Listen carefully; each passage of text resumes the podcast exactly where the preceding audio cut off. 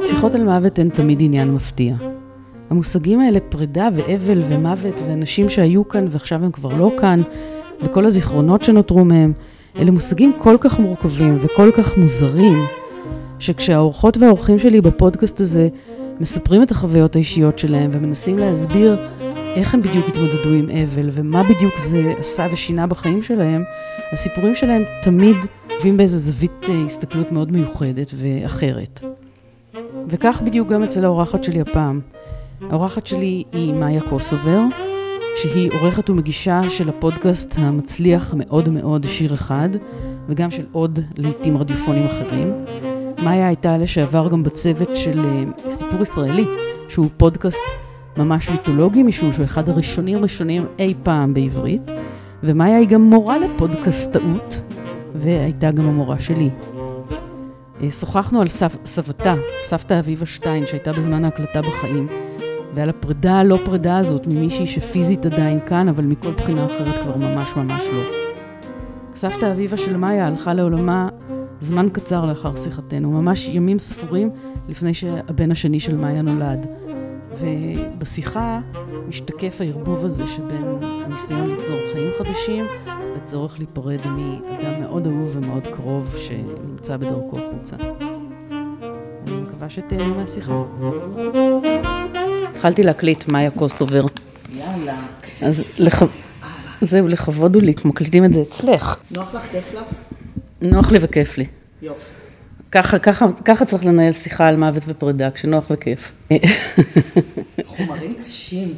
אבל במקרה שלך, מאיה קוסובר, כן. אנחנו רוצים לדבר על סבתך, שהיא בכלל עדיין בחיים, למרבה השמחה. כן, אני לא יודעת אם למרבה השמחה. אה, היא עדיין בחיים, היא בת אה, 92, ואני לא יודעת אם אפשר לקרוא לזה חיים, למה שהיא, לסיטואציה שהיא נמצאת בה כרגע. זהו, אני אמרתי את זה קצת על טייס אוטומטי כזה, שמישהו עוד בחיים למרבה השמחה, אבל זה הרבה יותר מורכב מזה, כן. זה מאוד מורכב, ואני גם לא יודעת אם היא שמחה. אה, אני בטוחה שאנחנו לא רק שמחים ושמחות. אה, זאת סיטואציה מאוד מאוד מורכבת. זה קצת, אה, יש בספרות את החי המת של אלתרמן, כן. אז אשתה שלי קצת חיה מתה בכל מיני מובנים. אז תספרי לי קצת על הרקע שלה, כי אני מבינה שהיא תמיד הייתה אישה מאוד אה, יוצאת דופן. איך קוראים לה? סבתא שלי זאת אביבה שטיין, היא הייתה הצלפית הראשונה בצה"ל, זאת תעודת הזהות שלה. אה, בגיל, יש לה סיפור מאוד מפורסם על איך בגיל 16 אה, היא הצטרפה לפלמ"ח. המורה שלהם נכנס לכיתה וסיפר שעומדת לקום מדינה, וסיפר על המחתרות, והיא אמרה שכל הכיתה יום אחר כך התגייסו לפלמ"ח, חוץ משתיים שהלכו ללח"י, מבחינתן הן היו בוגדות, ולקחו אותה לכל מיני אימונים ועניינים ולקיבוץ, ואז עשו להם מבחני ירי, והן היו אה, שתי נשים, וזה גם סיפור שהיא מאוד מאוד אוהבת לספר, והיא אומרת, אה, אחת ירתה וזה הגיע לשמיים, ואני יריתי בול במטרה. וככה הפכו אותה אה, לקורסיסטית, לצליפה. היא בעצם למדה איך לצלוף, עם רובה ישן כזה, רובה צלפים, והפכה להיות הצלפית הראשונה בצה"ל. אחר כך היא, בהתחלה היא עמדה בעמדות מול חסן בק, וירתה על... פה, מעבר לפינה איפה שאנחנו יושבות. כן, כן. על ערבים. אה, מאוד מורכב פוליטית לדבר על זה היום. כשהייתי קטנה זה היה הירואי ונפלא וקסום בעיניי, והיום אני כאילו, what the fuck, מה סבתא שלי עשתה? תראי, בכל פעם שאני ביקשתי מאבא שלי שיספר לי קצת, אה, ההורים שלי הכירו בהגנה. תמיד כשהייתי מבקשת סיפורים כאלה, אז הם היו אומרים כזה, אין מה להתגאות בזה, זה היה דרק. עשינו את זה כהצלחה, אבל זה היה דרק. אה, סבתא שלי, עד, עד יומה, אני, אני באה להגיד עד יומה האחרון, אה, על אף שהוא... עד היום האחרון שבו עוד יכולתם לשוחח על זה בצלילות. בדיוק. אז היא אה, מאוד מאוד התגאתה בזה, וגם אה, החג האהוב על סבתא שלי נגיד זה יום העצמאות. בכל יום עצמאות היא עושה ארוחה ומזמינה אה, חברים, חלק אה, היו איתה בפלמ"ח ובהגנה, חלק היו מפקדים או כל מיני דברים אחרים.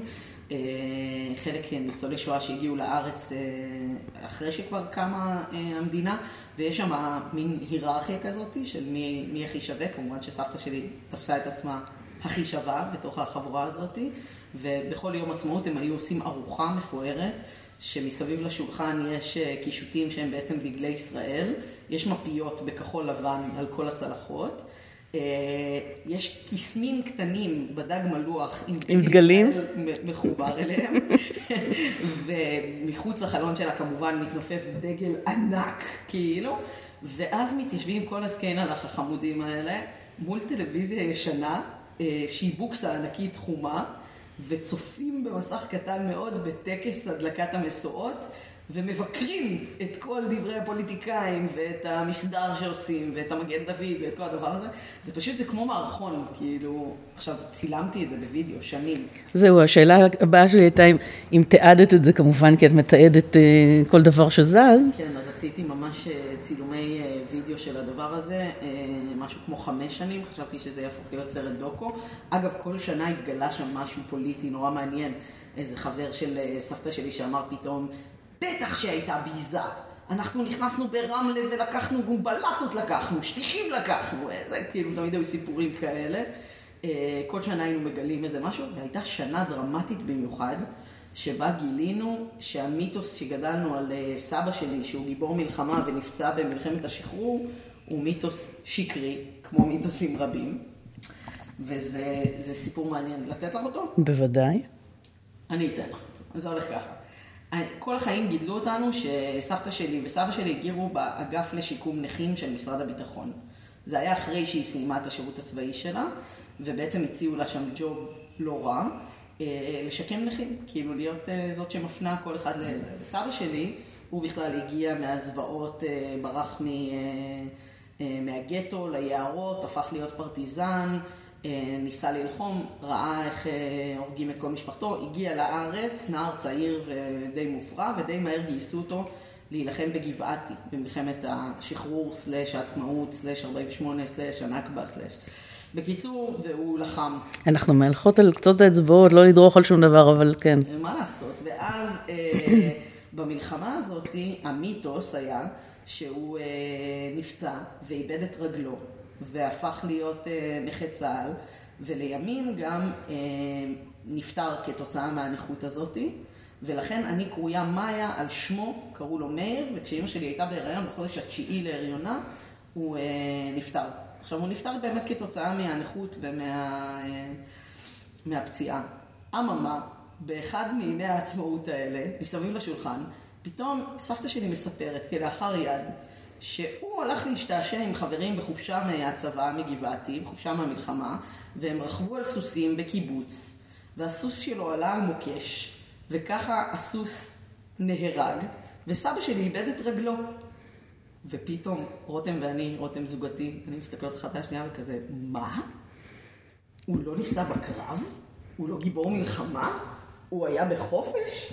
הוא, היה, הוא עלה עם סוס, כאילו, הוא עשה תאונת דרכים בחופשה, את מבינה? כאילו, מכרו לנו שהוא גיבור מלחמה. מכרו לכם את זה באופן אקטיבי? סיפרו שהוא גיבור מלחמה? או שפשוט כן. התעלמו מהפרטים ונתנו לכם להבין? גם, גם סיפרו שהוא גיבור מלחמה, וגם סבתא שלי לאורך חייה אמרה את המשפט, את המשפט המשעשע, אם כבר להיות אלמנה, אז להיות אלמנה של משרד הביטחון. זה הדבר הכי טוב שאפשר לקוות לו, אם את כבר אלמנה. מבחינה כלכלית? מבחינת הסטטוס החברתי? יוקרה, כן. סטטוס חברתי, תרומה למולדת, כאילו המון דברים כאלה, כאילו המון משפטים כאלה שממש נחקקו בז'רגון המשפחתי. כשאת באת לעולם היא כבר הייתה סבתא או שהיא הייתה אישה צעירה ג'דה כזאת כמו שהיא נשמעת ו... ובאמת סבתא שלך, אבל השאלה, היא הייתה סבתוש כזאת? לא, היא אף פעם לא הייתה סבתוש כזאת שכאילו מלטפת וצובטת בלחי ומביאה שוקולדים וכאלה. אני אולי, אני אגיד לך שנייה את הכרוניקה של החיים שלה, ואז תביני באיזה סיטואציה היא הייתה. היא הכירה את סבא שלי, הם התחתנו, הבת הבכורה שלהם, שהיא אימי, נולדה חירשת. ואז בעצם היא ויתרה על אותו תפקיד במשרד הביטחון, והחליטה להקדיש את חייה כדי ללמד את אימא שלי טוב איך לדבר, ואיך להשתלב בחברה, ואיך לשים אותה במרכז. זה היו שנים מאוד צעירות של, של המדינה, ולא כל כך ידעו איך לגדל ילדים חריגים, חרשים. אז היא ממש הייתה אימא בפול טיים, וסבא שלי, של, שמעולם לא הכרתי ואני קרויה על שמו, היה מי שהביא את הפרנסה הביתה. והוא היה איש מאוד מאוד חרוץ, וכתוצאה מזה שהוא היה נכה צה"ל, הוא קיבל איזה מגרש, והוא וכמה חברים הפכו אותו לאולם קולנוע בדרום תל אביב, היה להם בית קולנוע, והוא היה גם נהג מונית, והוא עשה מלא מלא דברים. הביא כסף. ואז הוא נפטר. ואחרי שהוא נפטר, היו לה איזה שנה, שנתיים, לא יודעת בדיוק כמה זמן, קצת יותר מדוכאות, אבל אז היא וחבר של סבא שלי הפכו להיות זוג. ולאיש הזה קראו טיבי. ועל זה סבתא שלי אמרה כל החיים, אלמן זה מושג ספרותי. אין דבר כזה אלמן. היא סיפרה לי גם איזה פעם באחת השיחות שלנו על זה שכבר בשבעה טיבי התקשר אליה והציע לה לצאת איתו וכאלה. כאילו כבר בשבעה על סבא שלי היה איזה טלפון של כזה, אני לבד, את לבד, בואי... אנשים שדובקים בחיים ועושים מה שצריך כדי להמשיך לחיות. כן, בואי. נהדר, בעיניי נהדר. ואז את שואלת על איזה מין סבתא היא הייתה, אז בשנים שבהן היא הייתה סבתא, היא הייתה עסוקה בעיקר בטיבי, והם היו אנשים שמאוד מאוד יודעים לחיות, הוא נפטר לפני לא מעט שנים מסרטן, אבל הם היו אנשים שיודעים לחיות והם עשו דברים מטורפים, כאילו זה כזה ה-80's, ה-90's, ושניהם נוסעים לפפואה ניו גיני עם איזה משלחת של האנשים הלבנים הראשונים שנוחתים שם, או קונים כרטיס טיסה מסביב לעולם, וסבתא שלי בגיל 60 ומשהו מטפסת את המאצ'ו פיצ'ו, כאילו, היא הייתה בקטע של לטרוף את העולם. נהדר. ולעשות את כל הדברים שהיא לא הספיקה. היו לה עוד ילדים פרט לאימך? יש לה דודה שלי, כרמית, שהיא הבת השנייה, יש לה שתי בנות. והיא לא הייתה עסוקה בלהיות סבתא שלנו, היא הייתה עסוקה בלקרוע את העולם. ואז היא הייתה מגיעה, נגיד, אנחנו היינו בחיפה, היא הייתה בתל אביב, תל אביב זה היה ניו יורק בשבילנו. בקיצור, זה תארים מאוד מאוד גדולים, אז היא אוקיי. הייתה נוסעת את כל השעה הזאת עד לחיפה, מגיעה אלינו, מביאה מתנות היסטריות. לגו הכי גדול בעולם, פליימוביל משוגע, בית בובות של ברביות מזה, כל מיני דברים מחו"ל אה, שווים. והיא הייתה סבתא שנמצאת שם לשתי מטרות. אחת, להיות השריף ולעשות סדר בעולם, בחיק המשפחה. אה, להטיל מורא ואימה, כאילו במקרים חמורים. אני הולכת ומעריצה אותה, כמה שאת יותר מדברת עליה, ככה אני אומרת לעצמי, זה מה שאני אהיה, רק יש, יש פה פגם, פגם קטן בתוכנית שלי הגלובלית הזאת, משום שאין לי נכדים. כן. אבל כן. אה, אני מוכנה להשאיל לך את ילדיי כנכדייך. אה, אז היא, אז היא הייתה כזאת, היא סמכות וזה, והדבר השני זה שהיא ידעה גם לפנק. ולפנק זה במתנות מטורפות, בכסף. תמיד זה, כאילו סבתא שלי עד היום, יש לה תעריפים משוגעים. אם את מתחתנת, מקבלת 50 אלף שקל. אם את זה, יש לה כל מיני תעריפים היסטריים, שמס הכנסה לא יבואו אליי אחרי הרעיון הזה. ולתת טיפים משמעותיים לחיים. זה, זה מעניין, איזה טיפים למשל, או יותר, עוד לפני שאת מתחילה לדבר על טיפים, באיזה נסיבות היא נדרשה להתערב כשריף? בחיים שלי זה היה כש... בכיתה ז' הפסקתי ללכת לבית ספר. בחסות העובדה שההורים שלך לא יכלו לקבל טלפונים מבית ספר כי הם לא שמעו מה שהתקשרו אליהם ו... נכון, ניצלתי. כן, אני מנצלת פה ידע קודם. בדיוק, ניצלתי את העובדה הזאת שהוריי חרשים, ובעקבות איזו תקרית אלימה שקרתה בבית ספר, פשוט החלטתי שהספיק לי מהמוסד הזה, הפסקתי ללכת לחטיבת הביניים, הייתי קמה בבוקר, אבא שלי היה הולך לעבודה, אני הייתי הולכת...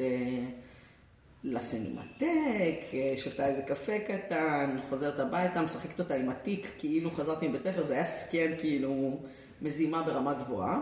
ואז יום אחד נתפסתי, כי בבית ספר אחרי חודש ימים הבינו שההורים שלי חרשים, שכל הטלפונים האלה הביתה מגיעים אליי, אז התקשרו לי עם מי לעבודה, ואיזה חבר תרגם לה את השיחה ואמר לה, הבת שלה חודש לא הלכה לבית ספר. אמא שלי חזרה הביתה באותו יום בהתקף זעם, ונענשתי מאוד. ואז אחד מהכלים לענישה היה ששלחו אותי לגלות לסבתא שלי לתל אביב, לסדרת חינוך. אני זוכרת שירדתי מהרכבת וסבתא שלי באה לאסוף אותי, נחכה שם. אנחנו יכולים להמשיך לדבר עם הכלב ברקע, לי זה לא מפריע. כן? תראי, אנחנו יושבות פה ליד כלב אחד שמתנהג נורא יפה, חמוד, נוח. נוח, שלא מוציא הב מפיו. קצת. כן.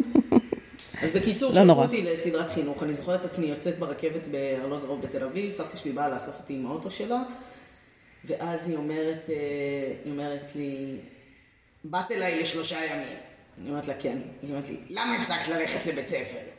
עכשיו, זה היה כאילו משפט והיפוכו. באת אליי לשלושה ימים, יש לנו מלא זמן לדבר, אבל אני אשאל אותך את השאלה הכי קשה עכשיו. כן. לא טוב לך שם. כאילו, ישר זה היה כזה... זה. ובאמת היו שלושה ימים שבהם היא הרביצה בי אה, דרך ארץ ותורה. אה, הקשיבה גם מאוד וניסתה להבין למה הפסקתי ללכת לבית ספר. וגם עשתה לי סיורים כאלה בתל אביב, לקחה אותי למסעדה, לקחה אותי לאכול סטייק, אה, לקחה אותי לבריכה ב...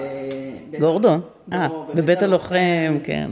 בריכת קטועי הגפיים, אה, והראתה לי את החיים מזווית אחרת. ואז אה, לקחה אותי בערב, היא גרה אה, ברמת גן, ליד הבורסה. אז היא אמרה לי בערב, את רוצה לראות זונות? אמרתי לה, כן, בקול חלוש. אז היא לקחה אותי לראות שם אנשים בזנות, והייתי בהלם, הייתי ילדה בכיתה ז'. אמרתי, תראי, כאילו עכשיו אני חושבת שזה גם היה בזה איזה אקט של הפחדה, כאילו. אם לא תלכי לבית ספר ולא יהיה לך מקצוע, את עלולה למצוא את עצמך בשוליים של החיים. זה לא נאמר מפורשות, אבל כאילו גם אה, היא ידעה שיש ערך אה, דוקומנטרי להשקיע בו, אבל גם אה, הכל היה בסאבטקסט, הדברים האלה היו בסאבטקסט. וגם תחקרה אותי טוב טוב על מה קורה בבית, על בין ההורים שלי, על היחסים שלי עם שניהם, על אח שלי, כאילו תחקיר שב"כ. וזהו, בסוף השלושה ימים האלה חזרתי למוטב, וחזרתי לחיפה ולבית הספר. אבל היה לה ממש תפקיד בדבר הזה, וזה גם היה איום של אם את לא מתנהגת יפה, אני אספר לסבתא.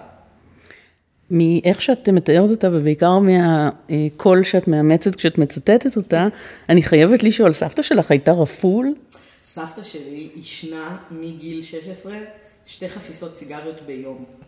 בגיל 40 היא חטפה התקף לב משוגע, שהיא כמעט מתה בו, והכלבה שהייתה להם גילי, שהיא כמו נוח שיושב לידינו כאן, פודלית שחורה היא הייתה, הוא פודל לבן, ורצה אליה, נשכבה על המיטה שלה, על האלונקה שבאו לקחת אותה, ולא הסכימה לזוז, כי סבתא שלי הייתה הבן אדם הכי קרוב אליה. וחשבו שהיא הולכת למות, היא הגיעה לבית החולים, עשו לה צנתור וטיפלו בה, ויום למחרת היא הפסיקה לעשן. אה, אבל הקול העמוק הזה נשאר, לא כן. רק הקול העמוק, הקול העמוק, אה, הכועס, זועף ומוכה הסיגריות, נשאר עד היום אגב. וסבתא שלי, הדרך שלה להביע חיבה אה, או אהבה, הייתה בטון כועס ובקול צרוד. בחיים היא, נגיד, היא לא בן אדם שמחבק או מנשק, או אין לה את הפונקציה הזאת. זה לא קיים בה. ואיך זה היה כשבאת לספר לה דברים על עצמך, למשל, שאת עומדת להתחתן עם אישה? לפני זה סיפרתי לה בכלל שאני בזוגיות עם אישה, אז אמרתי לה, אה, הגעתי אליה הביתה, זה היה כבר בשנים שבהן אה, עברתי לגור בתל אביב, הגשמתי את החזון המשפחתי, עזבתי את חיפה, לאמא שלי כל החיים היה משפט, חיפה זה לא תל אביב. אז כאילו הפנמתי אותו, ואז אה, הפנמתי אותו, ואז אה, עברתי לתל אביב, ממש עם שחרורי מצה"ל וחזרתי מהטיול הגדול. והייתי מאוד קרובה לסבתא שלי, והיינו אה, מבלות המון ביחד, גם ברמה של כשעברתי לגור בדירה הראשונה, היא, היא עזרה לי לנסוע לדרום תל אביב, לקנות ציוד, להשיג מקרר, מימנה אותי, עשתה כאילו דברים מקסימים. היא- נמוכה ושמנמנה, ותמיד היו לה מכוניות מפוארות גם כן כחלק מהדיל שלה עם משרד הביטחון וכל ההקשרים של אה, סבא שלי. אה, איזה משהו מנקר עיניים במיוחד? פעם היה לה וולבו, אחרי זה היה לה הונדה. קיצור, הייתה אישה עם סטייל. כן. ואז אה, היא כזה נוסעת עם כריות מתחת לטוסי כדי להגיע לשמשה, אבל מאוד מאוד זקנה וקרובה להגה, ואנחנו קוראות את דרום תל אביב כדי להשיג מקרר וכל מיני ציוד אה, לדירת סטודנטים שלי. ובתמורה אה, לקשר המיוחד הזה ולחברות הזאת, היינו, הייתי לא- מוציאה אותה לבלות. והיינו, היה לה מנוי לתיאטרון גבעתיים, והיינו יוצאות פעם בשבוע לראות הצגה במסגרת המנוי, ביחד עם מלא חברים זקנים שלה, ואני כאילו מורידה את המפלס גילאים בתיאטרון בצורה היסטרית. כשאת אומרת מלא חברים זקנים שלה, על מתי אנחנו מדברים? בני כמה הם באמת היו? כי יש מצב שאחרי הצבא שלך גם אנשים בני 60 נראו לך נורא לא, נורא היו- זקנים. היו כבר 80 ומשהו. כאילו, הבנתי. 80, 70 ומשהו, 80, כאילו, הם היו כבר זקנים. היא לקחה אותך, יש לי שאלה מוזרה. כן. רק בגלל שאת אמרת שהייתה הצלפית הראשונה בצה"ל, היא לקחה אותך אי פעם למטווח? וואי, ברור, כל שנה היינו הולכות ביחד למטווח, כדי שהיא תחדש את הרישיון לנשק, ובשנים הראשונות היא באמת ירתה, ואחרי זה כבר, זה היה ממש סכנה לציבור שהיא אה, תתפוס את הרובה ותירה, ואז הגענו לאיזה הסדר שהיה כמו קומדיה בירוקרטית, סטייל תעלת בלאומליך או איזה מחזה של חנוך לוין, שהיינו צריכות לקבל אישור ממשרד הרישוי להוציא את ה... לא משרד הרישוי, ממשרד הפנים, מהמחלקה של רישיונות אה, נשק, אה, להוציא את הנוקר מהרובה וכל הדבר הזה. עשינו את כל הסיבוב הזה, עכשיו שלחו אותנו, אמרו לנו לכתוב מכתב, וסבתא שלי אמרה לי, קחי, את ספרותית, תכתבי לי מכתב. אז כאילו הייתי צריכה לכתוב במכתב, שהיא הייתה הצלפית הראשונה בצה"ל וכולי וכולי, שהיא קיבלה את הרובה הזה מתנה, ושיש לו ערך סנטימנטלי. הגענו למשרד הפנים, ואז אני עומדת ליד הגברת הזאת שצריך לבקש, הפקידה שצריך לבקש ממנה אישור להוציא את הנוקר מהנשק, ואז היא אומרת לי, חמודלה, אה, דרכונים ותעודות זהות זה לא פה. אז אני אומרת לה, לא, לא, אני בשביל רישיון נשק. אז היא אומרת לי, את? אני אומרת לה, לא אני, היא. ואז אני שולפת מאחורי וילון מספר אחת את סבתא שלי הקשישה, שמגיעה לשם כפופה ועם הנשק שלה, ואומרת לה, אני גברת, הייתי הצלפית הראשונה בצה"ל, לידיעתך. ואז היא אומרת לה, מאיפה קיבלת רובה? ואז סבתא שלי ישבה ונתנה לה לקצ'ר של איזה חצי שעה. אלכס אלירז היה המפקד שלי, הוא הביא לי את הרובה, מתנה לחתונה. מסכנה, הפקידה הזאת ישבה, לא הבינה מאיפה נפלנו עליה. ובסוף יצאנו משם עם אה, רישוי להוציא את הנוקר ונשיקות וחיבוקים וצילומים עם הצלפית הראשונה בצה"ל. כל זה בשביל שהיא תוכל להמשיך לשמור את הנשק הזה אצלה. ברור, יש לה... אבל היא לקחה אותך לראות אי פעם? את ירית גם? לא, מה פתאום, אבל הלכנו, אה, אני, אני לא יודעת לראות, אני מפחדת מכלי נשק. אבל אה, הלכנו פעם, הזמינו אותה לעשות הרצאה, גם את זה צילמתי בווידאו, אה, לעשות הרצאה בקורס צלפים וצלפיות בבאח אדם. והיא ישבה מול מלא חיילים וחיילות צעירים במדים, והביאה את הנשק שלה, וישבה מולם וסיפרה להם איך היא ירתה. והם כזה חבר'ה של היום, אז הם אומרים לה, מה, והייתה לך כוונת כזאת, טלסקופית, והיא כזה, שום כוונת, הסתכלנו, ראינו אותו, ירינו עליו, כאילו היא באה רמבו כזה. זה היה מאוד מאוד מאוד מצחיק. ושם נתנו לה להחזיק כל מיני כלי נשק וכאלה, אבל היא כבר לא ירתה. כן, היו, היו סיטואציות כאלה, הרבה סביב הרובה. הרובה היה, החדרים בבית של סבתא שלי קיבלו כל מיני כינויים, אז זה היה את החדר שבו ישנו בתל אביב כשבאנו לבקר אותה, קראו לו החדר הירוק. היו בו ארונות אה, ירוקים עם כזה פורמייקה ירוקה, ובאחד הארונות, מאחורי כל הקולבים עם הבגדים, הסתתר הרובה. בתוך קייס כזה מיוחד. אני, זה ש... מפתיע שזה לא נהיה החדר עם הרובה. לא, וכל מי שהגיע אליה הביתה אה, היה זוכה להיחשף לפריט ההיסטורי הארכיוני אה, משוגע הזה. אני חושבת שהיא אחזה בסיפור הזה גם כסיפור גבורה, אבל גם בגלל העובדה שנולדה לה בת חירשת שהיא אימא שלי והיא כאילו לא הגשימה את עצמה מקצועית אה, במהלך חייה, זה כאילו סיפור המימוש הכי, הכי גדול שלה וגם הרגע שבו קורות חייה אה, התמזגו עם אה, קום המדינה, שמבחינתה זה הרגע ההיסטורי החשוב ביותר, הנחשף ביותר שהיא זכתה לו בימי חייה, והיא גם הייתה חוזרת ומספרת עליו. זאת אומרת, היא הייתה אומרת לי, את יודעת מה זה לצאת לרקוד ברחובות בכיכר מגן דוד כשבישרו על קום המדינה? זה כאילו שנים היו שואלים אותי את השאלה לאיזה רגע בהיסטוריה היית רוצה לחזור, הייתי רוצה לחזור ולהחזיק לסבתא שלי את היד ולרקוד איתה במעגלים ברגע הקתרתי הזה. במשך שנים אימא שלי הייתה מספרת לי שכשיצאו לרקוד ברחובות אחרי ההצבעה באו"ם וכולי וכולי, אחרי הכרזת המדינה, כל האירועים הגדולים האלה של, כי היא גם הייתה בהגנה אז, ואני משערת שהיא בערך באותו גיל של סבתא שלך, אז היא אמרה לי שהד... שהיא פתאום עשתה חשבון שבשנת 2000 היא תהיה בת 70 ו... והיא כבר לא תוכל לרקוד ברחובות, כי היה לה ברור שזאת תהיה התגובה הציבורית ההולמת.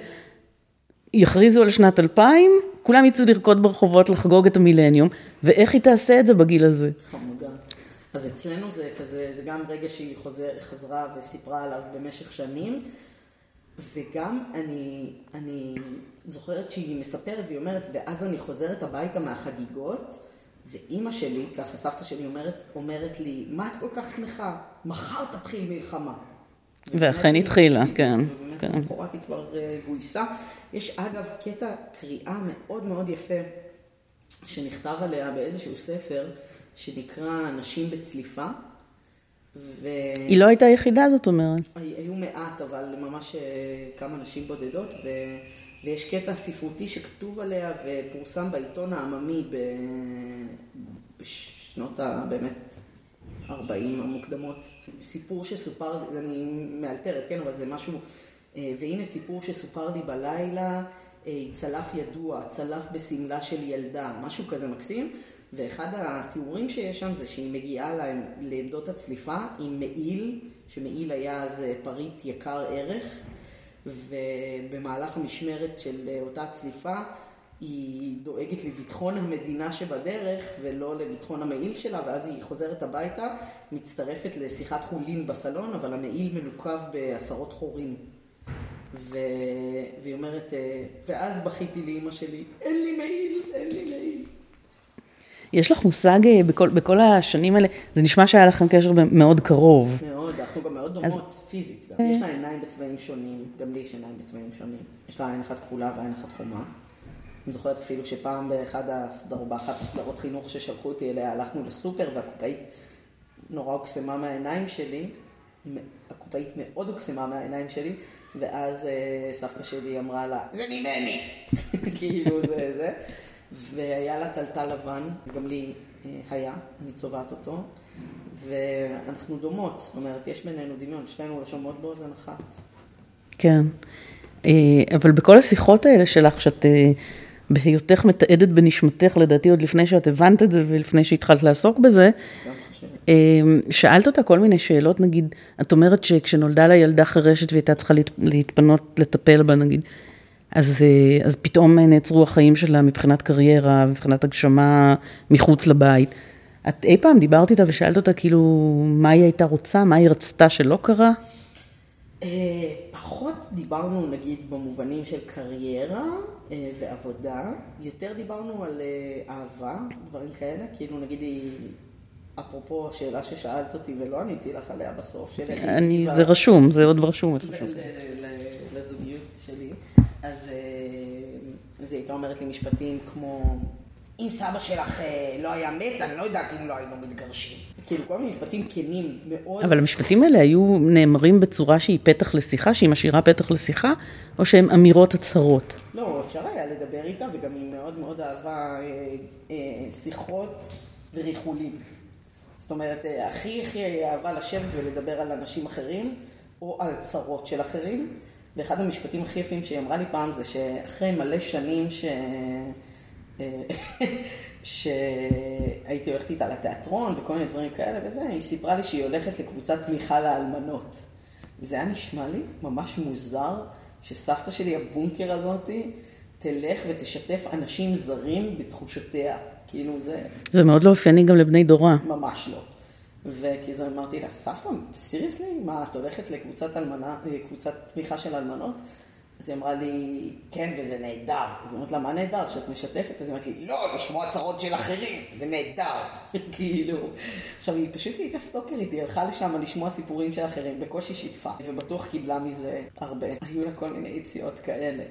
אבל אני חושבת ש... השיחות איתה הן הדבר שאולי הכי חסר לי, כי השיחות איתה הייתה בהן אה, כנות מאוד מאוד גדולה, לפעמים אפילו מכאיבה, וחדה ובוטה בצורה שאין לי עם אף בן אדם. סבתא שלי גם ידעה מאוד מאוד לפגוע ולהעליב ולהגיד לך דברים שכאילו הם נכונים, אבל את לא רוצה לשמוע. כמו מה? באיזה, באיזה הקשרים בכלל? הכל, היא יכולה להגיד לך השמנת, היא יכולה להגיד לך השיער שלך לא נראה טוב, יכולה להגיד לך אה, עלבונות על חברים או על אנשים אה, קרובים לך. היא הייתה יכולה להיות מאוד נבזית ו... וקשה גם בדברים שהיא אמרה, אה, אבל אם התייחסת לזה בהומור, או בפעמים שבהם התייחסתי לזה בהומור, אז זה היה מאוד מצחיק וכיפי. גם בצדדים הפחות נעימים שלה, היא הייתה אישה מאוד מאוד גזענית. גזענית כאילו להכאיב. מצד אחד היו לה חברים ערבים כל מיני, שכזה אספה לאורך הדרך, מצד שני היא התנשאה עליהם כל, כל הזמן. או שהייתה לה איזו חברה ערבייה שקראו לה פאטמה, שאני לא זוכרת אפילו איך הם הכירו, ופאטמה מאוד אהבה את סבתא שלי וקראה לה אימא. ואז סבתא שלי הייתה אומרת לה, איך אני אימא שלך, את ערבייה? כאילו, הייתה אומרת דברים. עכשיו זה... אבל לא. בואי ניתן לה הנחה, את יודעת, זה עובדתית בעייתי, לא... כן, לא, אבל לא... לאו דווקא מתנשא. כן, אבל נגיד היא הייתה מדברת איתי, אה, יש לי חברה מאוד מאוד טובה, אושי, שהיא אה, מרוקאית. וסבתא שלי מאוד אהבה אותה, חברת ילדות שלי, אה, ועד היום חברתי הטובה ביותר. וסבתא שלי מאוד מאוד אהבה אותה, וגם מושי מאוד מאוד אהבה את סבתא שלי, אבל סבתא שלי כל הזמן הייתה אומרת לה, איך זה שאת פרנקינית? איך זה שאת מזרחית ואת ככה, אינטליגנטית? כאילו, בלי להתבייש, או ההורים שלך, כאילו, הייתה מדברת איזה, או שהיא הייתה יכולה להגיד משפטים כמו, אה, אה, הרסו לנו את המדינה להיות עם הפרנקינים האלה. אז זה כאילו, כאילו שהם חיבה פרנקינים, אבל בעצם יש בו אה, לעג ובוז. וגזענות מאוד מאוד. וככל שהשנים חלפו, היא לא חטפה סתירות מה... את לא, יודעת... לא, לא, היא לא התפכחה מזה, אה, היא לא התפכחה מזה, והיא גם אה, לימדה אותנו את אחד הכישורים האשכנזיים הנוראים ביותר, וזה אה, לבחון את חברייך לפי שם המשפחה שלהם. כאילו, את אומרת לה, יש לי חברה, קוראים לה רחל. רחל מה? כאילו, ישר צריך לעבור... ולא היו, לא היו על הרקע הזה ביניכם פיצוצים וויכוחים? הייתי אומרת לה שהיא גזענית. אה, אבל אין טעם, אין איך לחנך סבתא בעצם. גם אין כל כך איך לחנך, וגם אה, התחושה היא שזה קרב אבוד. אני, היה, היו גם קטעים נורא מצחיקים אצלנו בתוך המשפחה, שאשתו של אחי, ענבל, היא אה, שחומה. פולניה שחומה.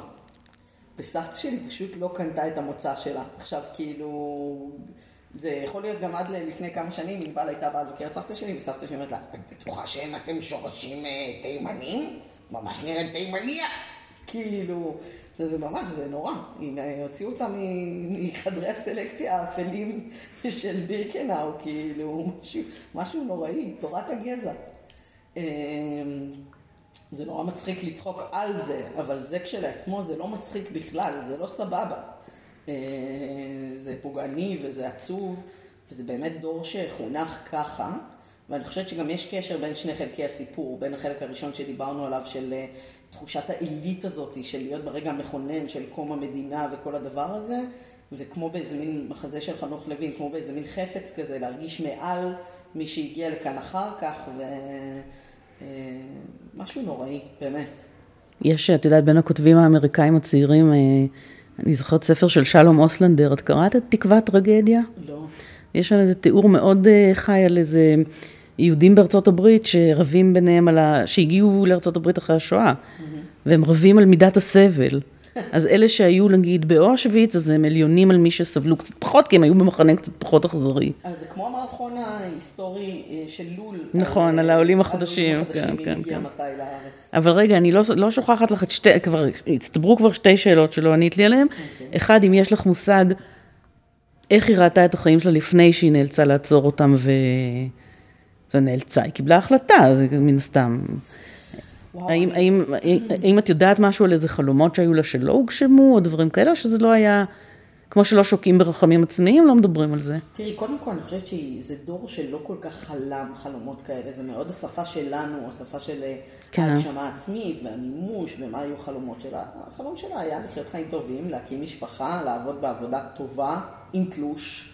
כאילו, עם קביעות, עם כל הדבר הזה. ואם כבר להיות אלמנה, אז אלמנת צה"ל. בדיוק, אז אה, זה לא, אני לא יודעת, לא הייתה לנו שיחה כזאתי. אה, כן הייתה לנו שיחה על אהבה ועל משפחות, שזה שני נושאים שמאוד מאוד העסיקו אותה. גם סבתא שלי מאוד אהבה לקרוא וקראה המון ספרים, והמון גם ספרי טראש ורומנים אה, כאלה.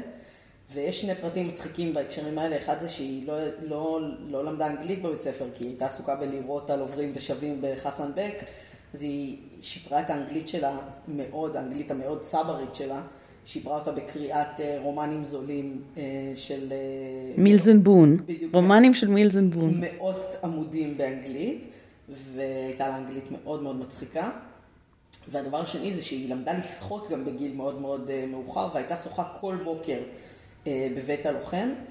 ותמיד היא הייתה שוחה כזה חצי בהליכה, כאילו ראש עם אה, כובע ים בחוץ וידיים קדימה, והרגליים שקועות עמוק במים, אבל זו תמונה שתיחרט בי לכל החיים של סבתא שלי, אה, חצי שוקעת, חצי צפה, כאילו, בבריכה של בית הלוחם.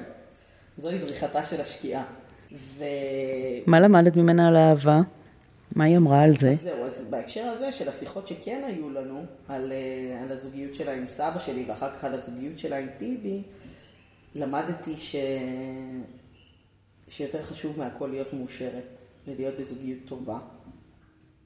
ואז כשבאתי לספר לה שאני בזוגיות עם אה, רותם ומאוד מאוד אה, מאוהבת בה, אז קודם כל היא אמרה לי, חשדתי, ושאלה אותי מיד מה הרגשתי כלפי האקסים שהיו לי, ואם זה אומר שאני הומואי. ואז היה מאוד מאוד, זאת הייתה שיחה מאוד מצחיקה, אבל בסוף, בסוף השיחה הזאת היא אמרה לי, הכי חשוב שתהיה מאושרת. והיא באמת התכוונה לזה. והיה בה משהו אה, מצד אחד עם כל הגזענות והדעות הקדומות וכאילו המבנה ואלוהי מה יגידו המשפחה, השכנים, מה זה, היה בה גם משהו שלא שם על אף אחד. והיא הייתה ג'דה גם במובן של לעשות מה שהיא רוצה. וגם החיים לימדו אותה את זה, כי כשנולדת לך בת אה, בחורה חירשת, לא כמו שתכננת או חלמת, ו... ואת מחליטה להעמיד אותה במרכז ובאור הזרקורים, ולא להתבייש בזה, ולהראות איך את מגדלת אותה וללמד אותה לעמוד מול העולם, היה בזה משהו מאוד מאוד אה, רפלקטיבי לאופן שבו סבתא שלי גם תפסה את עצמה ואת החיים. אז uh, זאת הייתה קבלה מקסימה, והיא גם מאוד מאוד קיבלה את רותם בזרועות פתוחות, גם מאוד התרשמה מזה שאבא של רותם היה uh, מנכ"ל uh, משרד האוצר uh, בעבר, וחתום על השטרות, אז זה כאילו מבחינתה משפחה אשכנזית, הרבה יותר חשוב מאם את מביאה גבר או אישה, אליטה, ירושלמית, מצוין. אה, קיבלה אותה בזרועות פתוחות, ועד היום אני חושבת שמי שמנהלת עם אה, סבתא שלי את השיחות הכי מעניינות זאת רותם. כי סבתא שלי, אמרתי לך, היא אוהבת סיפורים משפחתיים, ואני חושבת היא ראיינה את רותם אין ספור פעמים על המשפחה שלה, על כל המורכבויות, על הגירושים, על אלף דברים. היא אוהבת לשמוע גם את אותם סיפורים שוב ושוב, כדי לבדוק אם אולי יש איזשהו סדק או איזשהו מקום להיכנס אליו ולגלות משהו חדש. אז אה, זה, והדבר הכי מצחיק זה שרותם ואני נהיינו זוג, ואז פתאום גילינו שהבעל של אחותה, הבעל של אחות של רותם, הוא נכד של החבר הכי טוב של סבא שלי. אוקיי, okay, אז כבר הייתם מאותו מועדון. אז לא רק שמאותו מועדון, כאילו, אבנר קוראים לו לבעל של אחות של רותם, וסבא של אבנר, שנפטר לא מזמן, צבי, וסבא שלי היו חברים שנפגשו ברגע של בין החיים למוות בפרטיזנים. סבא שלי בא להצטרף לפרטיזנים, צבי שאל אותו מה הסיסמה, סבא שלי שהיה כופר מוחלט צעק שמע ישראל, צבי קיבל אותו, ומאז הם הפכו להיות חברים הכי טובים, הגיעו לארץ ביחד, נלחמו ביחד בגבעתי, נפצעו, כל הדבר הזה. בקיצור, את ורותם הייתם צריכות להיפגש. זה נורא, זה כזה ממש צחוק הגורל. ואז בתוך ההיכרות המטורפת הזאת, שרה, אה, אשתו של צבי, וסבתא שלי, שהיו חברות נורא טובות, פתאום סביב אותה משפחה, כאילו, את מבינה? אנחנו משני הצדדים של אותה משפחה, זה בשביל אשכנזים זה החלום, החלום שמתגשם. אבל מה שרציתי להגיד בהקשר של סבתא שלי ושל רותם, זה שגם עכשיו כשהיא כבר לא ממש צלולה, או חצי צלולה, או חצי כוח, אז היא יכולה לשבת אה, איתי ועם רותם ולשקוע לה באיזה... לא יודעת איפה היא, מסתובבת, ואז פתאום לקום מהשקיעה הזאת ולהגיד לרותם, מה איתך? את לא רוצה להיות אה, בהיריון? כאילו, פתאום יש לה איזה הבזק, ובהבזק הזה היא פונה לרותם בצורה ישירה וממש אה, מאוד יפה. אחרי זה היא הייתה אומרת לי, אחרי שכבר היינו כמה שנים ביחד, היא הייתה אומרת לי, יחסים יפים מאוד יש לכם. זה כאילו המחמאה הכי גדולה שאפשר לבקש. אנחנו מדברות על סבתא שלך. אה, בהקשר של פרידה, משום שהיא לא לגמרי איתנו, אבל לפני, עוד לפני שהיא התחילה לשקוע בסוג של דימנציה, הייתה איזה בהלה, היה איזה, היה איזה אירוע שבו חשבתם שהיא הולכת לעולמה. כן, זה היה לפני אה, שנתיים וחצי, כמעט שלוש. אני הייתי בהיריון מאוד מאוד מתקדם, והזעיקו אותי אה, לבית החולים כי היא ממש הייתה במצב על הפנים. כל הריאות שלה היו מוצפות מים, וחשבו שהיא הולכת למות ולחנק וכל הדבר הזה. אישה לא בריאה גם בסך הכל, כן? יש לה בעיות לב מאז אותו אה, התקף לב אה, בעקבות הסיגריות וכל זה. אבל פלדה. אישה לא בריאה, אבל פלדה. אישה לא בריאה שסוחבת עד גיל 92. כן. אז הזעיקו אותי לבית החולים ואמרו לי, תבואי להיפרד ממנה. ונכנסתי לבית החולים, והגעתי אליה, וראיתי אותה ממש נפוחה וחנוכה, והסתכלתי עליה בדמעות, ואמרתי לה, סבתא, אני אוהבת אותך. משפט שמאוד קשה להגיד לסבתא שלי, כי אני מתה עליה, אבל uh, זה לא קל להגיד uh, מילים של רגשות לאשת הברזל. ו... והיא הסתכלה אליי במין עיניים כאלה נורא מסכנות, וממש נחנקה שם עם מסכת חמצן עליה, ואמרתי לה, לא משנה מה יקרה, שיהיה לך קל, וכל מיני דברים כאלה שהם מאוד מאוד אה, אה, סנטימנטליים, שאומרים אותם ממש ברגעים כאלה של פרידה. אני בעד להגיד אותם כל הזמן, כמה שרק אפשר. וואי, אבל ממש כאילו, זה היו דברים שהצליחו לצאת ממני רק בגלל שראיתי את הסוף. וראיתי כאילו אותה הולכת ושוקעת, והלכתי הביתה ואמרתי, יא, איזה שנה זאתי, כאילו, מה קורה? אני בהיריון, אימא שלי עם סרטן, מאושפזת בתל השומר, סבתא שלי אה, באיכילוב אה, ברגעי האחרונים, וכאילו, what the fuck, ואני מייצרת חיים עכשיו. וואו, זה היה, זה היה רגע נורא נורא קשה. חזרתי הביתה וכתבתי על זה, ודיברתי עם רותם, והייתי עם דמעות בעיניים. וזה גם אחרי תקופה שסבתא שלי לא הייתה במצב טוב כבר לפני כן, אבל זה היה כזה הקצה של זה.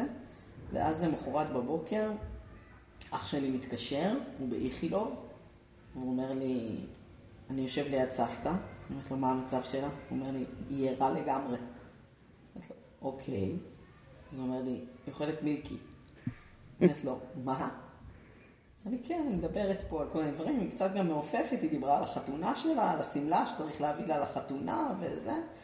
ואז הוא כזה יוצא מהחדר לרגע, פוגש שם איזה אח, האח אומר לו, אמ, צריך להרים אותה מהמיטה, וסבתא שלי לא אישה רזה, והוא אומר, אנחנו נצטרך להביא מנוף, אז אני אלך רגע להביא מנוף, ואז אח שלי הולך לדבר עם הרופאים, כדי לשאול אותם אם היא רוצה לחתום על טפסים של עמותת לילך, לא להאריך את החיים ולחבר למכונות וזה. ואז כשהוא חוזר, סבתא שלי יושבת על כיסא בחדר. ואז הוא אומר לה, אח, מה, הבאתם מנוף? לקחתם את המנוף? אז הוא אומר, לא, היא קמה והתיישבה. אז אח שלי כזה, מה? הוא אומר לי, הוא מספר לי את כל הסיפור הזה בטלפון. אז הבנתי שהיא בחיים לגמרי, ולאט... שהיא באמת עשויה מפלדה, כנראה. באמת, היא, יש לה... ו... וגם הבנתי שבניגוד למה שהיא אמרה, לאורך כל חייה, היא ממש לא מתכוונת לחתום על הטופס הזה של עמותת לילך. אה, זה דובר? כן. זה דברים, איך הדברים האלה עולים בכלל? וואי, הדברים האלה דוברו המון. קודם כל, המוות נמצא ו... ונוכח מתוקף אה, זה שכל שנה ביום הזיכרון נוסעים לקבר של סבא שלי. הפעם בשנה היחידה שבה מבקרים את הקבר ובודקים שהוא נקי ושמים פרחים, אבל גם אין דיבורים והקראות ושירים וסנטימנטים, ממש לא. אה, ומה שכן יש זה כי זה דיבור על איך טוב למות ואיך לא טוב למות. וסבתא שלי כל החיים אמרה שזה שיש לה את הרובה בבית זה דבר שהיא תוכל להשתמש בו בבוא העת, זה היה אחד. שתיים, היא אמרה, אין סיכוי שאני ארצה שיחברו אותי למכונות וזה. היינו עוברות ליד אה, אה, אנשים מבוגרים ברחוב עם אה, פיליפינים ועוזרים סיעודיים, והייתה אומרת, אוי ואבוי, אוי ואבוי, שאני לא אגיע למצב הזה. שאני לא זה, שלא תחליפו לי חיתולים, שלא, תמיד תמיד הדברים האלה נאמרו בקול רם, היא הזהירה מפניהם ופחדה מהם מאוד, ואז כשהגיע הרגע היא שלפה ציפורניים ונאחזה בחיים כאילו כל הדברים האלה לא היו מעולם. אני לא אומרת את זה בהאשמה, כי אין לי מושג מה עובר על אה, אדם כשהוא מגיע לרגע הזה. אבל זה היה בניגוד גמור לכל מה שהיא הבטיחה ודיברה כל החיים. היא ממש ממש לא רצתה לחתום על הטופס הזה, והיא ממש כנראה פחדה מאוד מלהסתלק מן העולם הזה, אה, מללכת מכאן. היא נאחזת בעוד אה, שנתיים, למעלה משנתיים אחרי האירוע הזה. כן, אנחנו כבר שנתיים וחצי אחרי, ויש לה היום מטפלת. שקוראים לה גולה, היא מקסימה. יש לי חברה שטיפלה בשני הורים דימנטים, שאמרה לי, הגדירה את זה בצורה שנורא נגעה לליבי, שהיא אמרה לי, אני נוסעת מדי שבוע לטפל בשני אנשים נורא נחמדים, שדומים להורים שלי. הם דומים להורים שלה, כי לא נשאר באמת אה, בפנים הרבה דברים שמזכירים. כן, היא דומה באמת לסבתא שהייתה לי, אבל ממש רק הקליפה החיצונית. את זוכרת איזה רגע מעבר, או תקופה כזאת, או אירוע? לא אירוע, אני פשוט זה הכל דעיכות איטיות ועצובות מאוד. אין לי רגע שהוא הרגע הזה. כן, היה רגע של היפוך דווקא, כשזוהר, הבן שלנו, היה קטן, הוא מאוד מאוד פחד ממנה. היא גם מאז אותו אירוע הייתה מחוברת למחולל חמצן, ויש כזה מין רעש שמלווה וצינוריות, וזה לא מראה נעים. וכשהוא היה קטן הוא מאוד מאוד פחד מזה, ועכשיו כשהוא גדל הוא מאוד אוהב לבוא לשם. בעיקר כי גולה, המטפלת של סבתא שלי, מכינה לו פנקיקים. איפה זה שם? בדירה שלה? בדירה שלה, היא גרה בדירה שלה ברמת גן, ואנחנו נגיד באות לבקר שם עם זוהר, ואז זוהר משתובב ומשחק עם גולה, ובאופן איזה, כאילו כמו על חושי כזה, הוא מבין שיש הרבה מוות בסיטואציה הזאת, והוא פשוט מתעלה על עצמו ומתחיל להיות המשמח, כאילו, הוא, הוא בא לשמח. ואז הוא כזה רוקד ושר ומוציא את כל החיקויים שיש לו ואת כל החיות וכאילו עושה זה, ואז בביקור האחרון היה רגע מטורף שהוא פשוט, אה, באנו ללכת ואז הוא בא ונתן חיבוק ונשיקה לגולה ואז רץ לסבתא שלי שישבה במבט מזוגג והיא לא רואה כמעט והיא לא שומעת טוב הוא פשוט רץ אליה בזרועות פתוחות ונתן לה חיבוק ארוך ומתמשך. אני חושבת על האישה הזאת שהיא סבתא שלי, שבקושי נוגעים בה, ועוד בימי קורונה, וכל הבדידות הזאת שנכפית עלייך, וגם הניתוק החושי עם הראייה והשמיעה מהעולם, פתאום מגיע יצור קטן וצהוב, וכל מה שהוא עושה זה לתת חיבוק ארוך ארוך כזה. וזה היה רגע מקסים, פשוט מקסים, אני לא יודעת כמה היא רואה ממנו, ובטח לא שומעת את כל החוכמות שיש לו לומר. אבל זה פשוט היה רגע של חיבור מדהים, והצלחתי גם לתעד אותו בתמונת סטילס, שאני חושבת אה, תלווה אותי לאורך אה, כל חיי.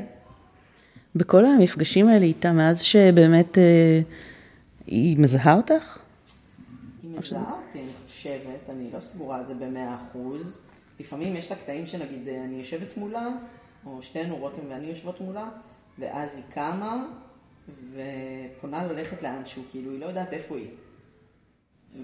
והרבה פעמים היא משמיעה קולות כאלה קשים של כזה, ואז היא מתיישבת, וגולה באה ואומרת לה, אמא, אמא, את כאן, הנה מאיה, הנה רותם, הנה זה, כזה. ובכל המפגשים האלה, שזה באמת אה, נשמע נורא נורא קשה. מה שמוזר אבל, זה שלפעמים, בתוך כל החוסר תקשורת הזאת, לפעמים היא, היא מסוגלת להגיד, אה, בן כמה הוא? יהיה לכם עוד ילד? מה יש לך שם בבטן? כאילו, יכולה פתאום כן להיות בסיטואציה, ובשנייה אחר כך להימלט ממנה. זה, זה משוגע. אבל מבחינת הרגשות שלך, יש בה, בכל המפגשים האלה, סוג של הכנה? זה משהו שכאילו, לומד, את מרגישה שאת מלמדת את עצמך להשלים עם הרגעים, עם, עם היום שהיא לא תהיה? או שזה... וואו, יש לי משהו מאוד עצוב להגיד. אני חושבת, קודם כל, שבאותו ביקור בבית חולים, סבתא שלי לא נפרדה מהחיים, אבל אני נפרדתי ממנה. ושמשהו מאוד גדול ממי שהיא הייתה כבר איננו, אה, מבחינתי, מאותו הרגע. ושגם אצלי, כאילו, בתוכי גם אה, הדמות שלה קצת אה, הפכה להיות מיתית כזאת והלכה לעולמה. אז זאת אומרת, אם היא תמות עכשיו, זה א', לא יהיה מאוד מפתיע, וב', אני מרגישה שחלק מתהליך האבל כבר התקיים בתוכי, כבר התבצע, ושזה עצוב. ושגם בתוך הדבר, מה שהכי עצוב בזה, שבתוך הדבר הזה כמעט ואין לי את היכולת לפגוש אותה מחדש בסיטואציה שהיא נמצאת בה היום. מאוד מאוד קשה לי, אני מרגישה שרותם נגיד יותר טובה בזה ממני, היא מצליחה לנסות להחזיק שיחה ולשאול שאלות, ואני כל כך קשה לי לראות אותה בסיטואציה הזאת, שאני לא מסוגלת להיות בהווה הזה בקלילות ולדלג ולשאול ולומר, ובאמת דרך התיווך של זוהר או רותם, או אפילו נוח הכלב, יותר קל לי לשהות במחיצתה. וחשבתי על זה לא מזמן, שאולי אני אבוא אליה עם מכשיר הקלטה וכן אנסה להוציא ממנה עוד משהו ולעורר אותה לאיזה שהם סיפורים. ו...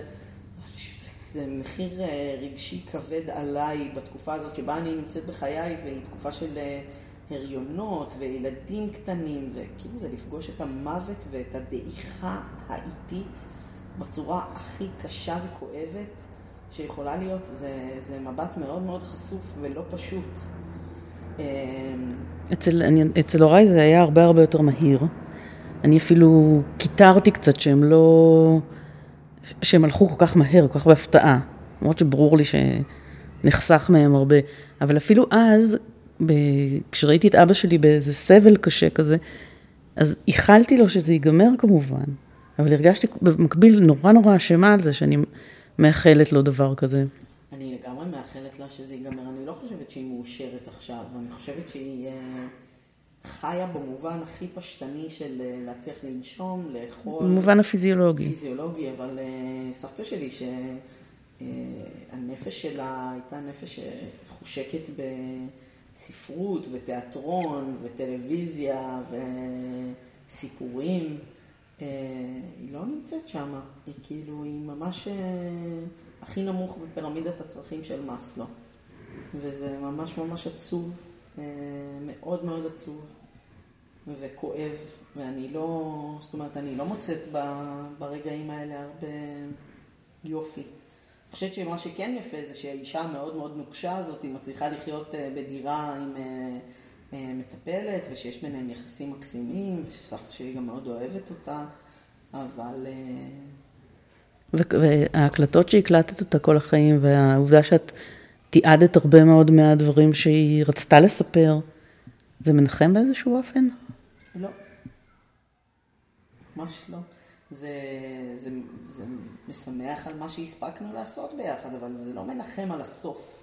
אני כן חושבת שיש ערך לעניין הזה של אה, איך החיים אה, נגמרים, ושזה מטוטלת כזאת, שעכשיו הרפואה המודרנית מאוד בהארכת חיים. לפעמים שלא לצורך, ולפעמים גם בצורה שלא מיטיבה עם האדם. ואולי אם, הוא, אם סבתא שלי הייתה במצב יותר מפוקח, היא לא באמת הייתה בוחרת בזה. אולי אני טועה, אבל אולי, אולי אני צודקת. זהו, התסכול הגדול הוא שבאמת אי אפשר להיכנס, לחדור ו... ולקבל תשובה מה היית רוצה עכשיו, מה היית רוצה עכשיו. כן, אבל uh, זה עצוב, זה, זה מאוד מאוד עצוב, זה מראה מאוד עצוב. ומאוד קשה, ושיש בו בדידות מאוד מאוד גדולה, וגם מספר האנשים שבאים לבקר אותה, או שנמצאים איתה בקשר, הולך ודועך. כמעט ולא מדברת בטלפון כמו שהיא דיברה פעם, היא באמת כמעט ולא שומעת, היא כמעט ולא רואה. אה, צריך לצעוק כשאת יושבת ממש קרוב אליה, ולראות היא כזה חצי עיוורת. זו סיטואציה של בדידות איומה. סבתא של רותם, אגב, היה לנו אה, סרט אחר לגמרי, שהיא הייתה אישה מאוד אה, קשה ונוקשה כל חייה. ואז לקראת הסוף, ביחד עם איזה דמנציה קלה, היא הפכה להיות בן אדם רך ואוהב ומחבק, וסבתא שלי נשארה נוקשה ונשארה אה, אה, אבן בזלת כזאתי, ורק לאט לאט מתה מבפנים, כאילו זה משהו, זה כמו מדורה ש... נכבדת לאט, לאט, לאט, ויש עוד כזה גחלים אחרונות, כאילו. לא, זה, זה הדבר העצוב. אגב, אני אגיד באותו הקשר, וטפו טפו טפו, חמסה חמסה חמסה, זה לא קשור, אבל זה מעולמות הפרידה, שעכשיו אחרי הסגר השלישי בימי הקורונה, אה, זוהר הבן שלי חזר לגן, והחזרה הייתה לו מאוד מאוד קשה. ואז איזה יום נסענו ביחד באוטו, וכאמור הוא בן שנתיים וחצי, ושאלתי אותו, מה זוהר, אתה לא נהנה בגן? אז הוא אמר לי, אני נהנה, אימא. אז אמרתי לו, אז מה קשה? אז הוא אמר לי, ההיפרדות קשה לי. וזה מסכם את הכל, כי, כי כל פרידה היא, היא סוג של מוות קטן, והמוות, והיא, והיא מוות קטן בגלל הפחד שלנו מהמוות הגדול ומזה שלא נשוב וניפגש. וההבטחה שלי אליו, חמסה חמסה חמסה, טפו טפו טפו, זה שאני אחזור לקחת אותו מהגן. אה, ואנחנו תמיד נרצה שאנשים הקרובים אלינו יחזרו לפגוש אותנו ולקחת אותנו מהגן או לשבת איתנו לקפה או להיפגש איתנו, ואני חושבת ששם הפחד האיום מזה שדרכו של עולם היא לא כזאת, שיום אחד היקרים לנו יסתלקו מכאן, והתקווה שלי, בהינתן זה שאני בן אדם ריאלי ומשלימה עם העובדה הזאת בצער, שלפחות זה לא יקרה מוקדם, ושזה יקרה בשעתו, ושזה לא יהיה טרגי וחמסה, חמסה, חמסה. לפני כמה זמן הוא גם שאל אותי, למה את אומרת כל הזמן חמסה, חמסה, חמסה? אמרתי לו, זוהר, זה למזל. אז הוא אמר לי, בסדר.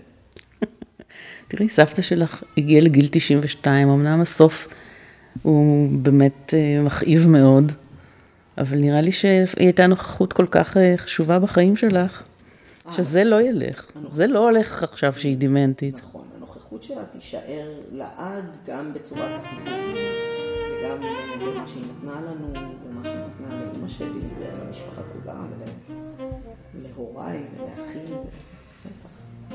זה יישאר. תודה רבה, מאיה. תודה רבה.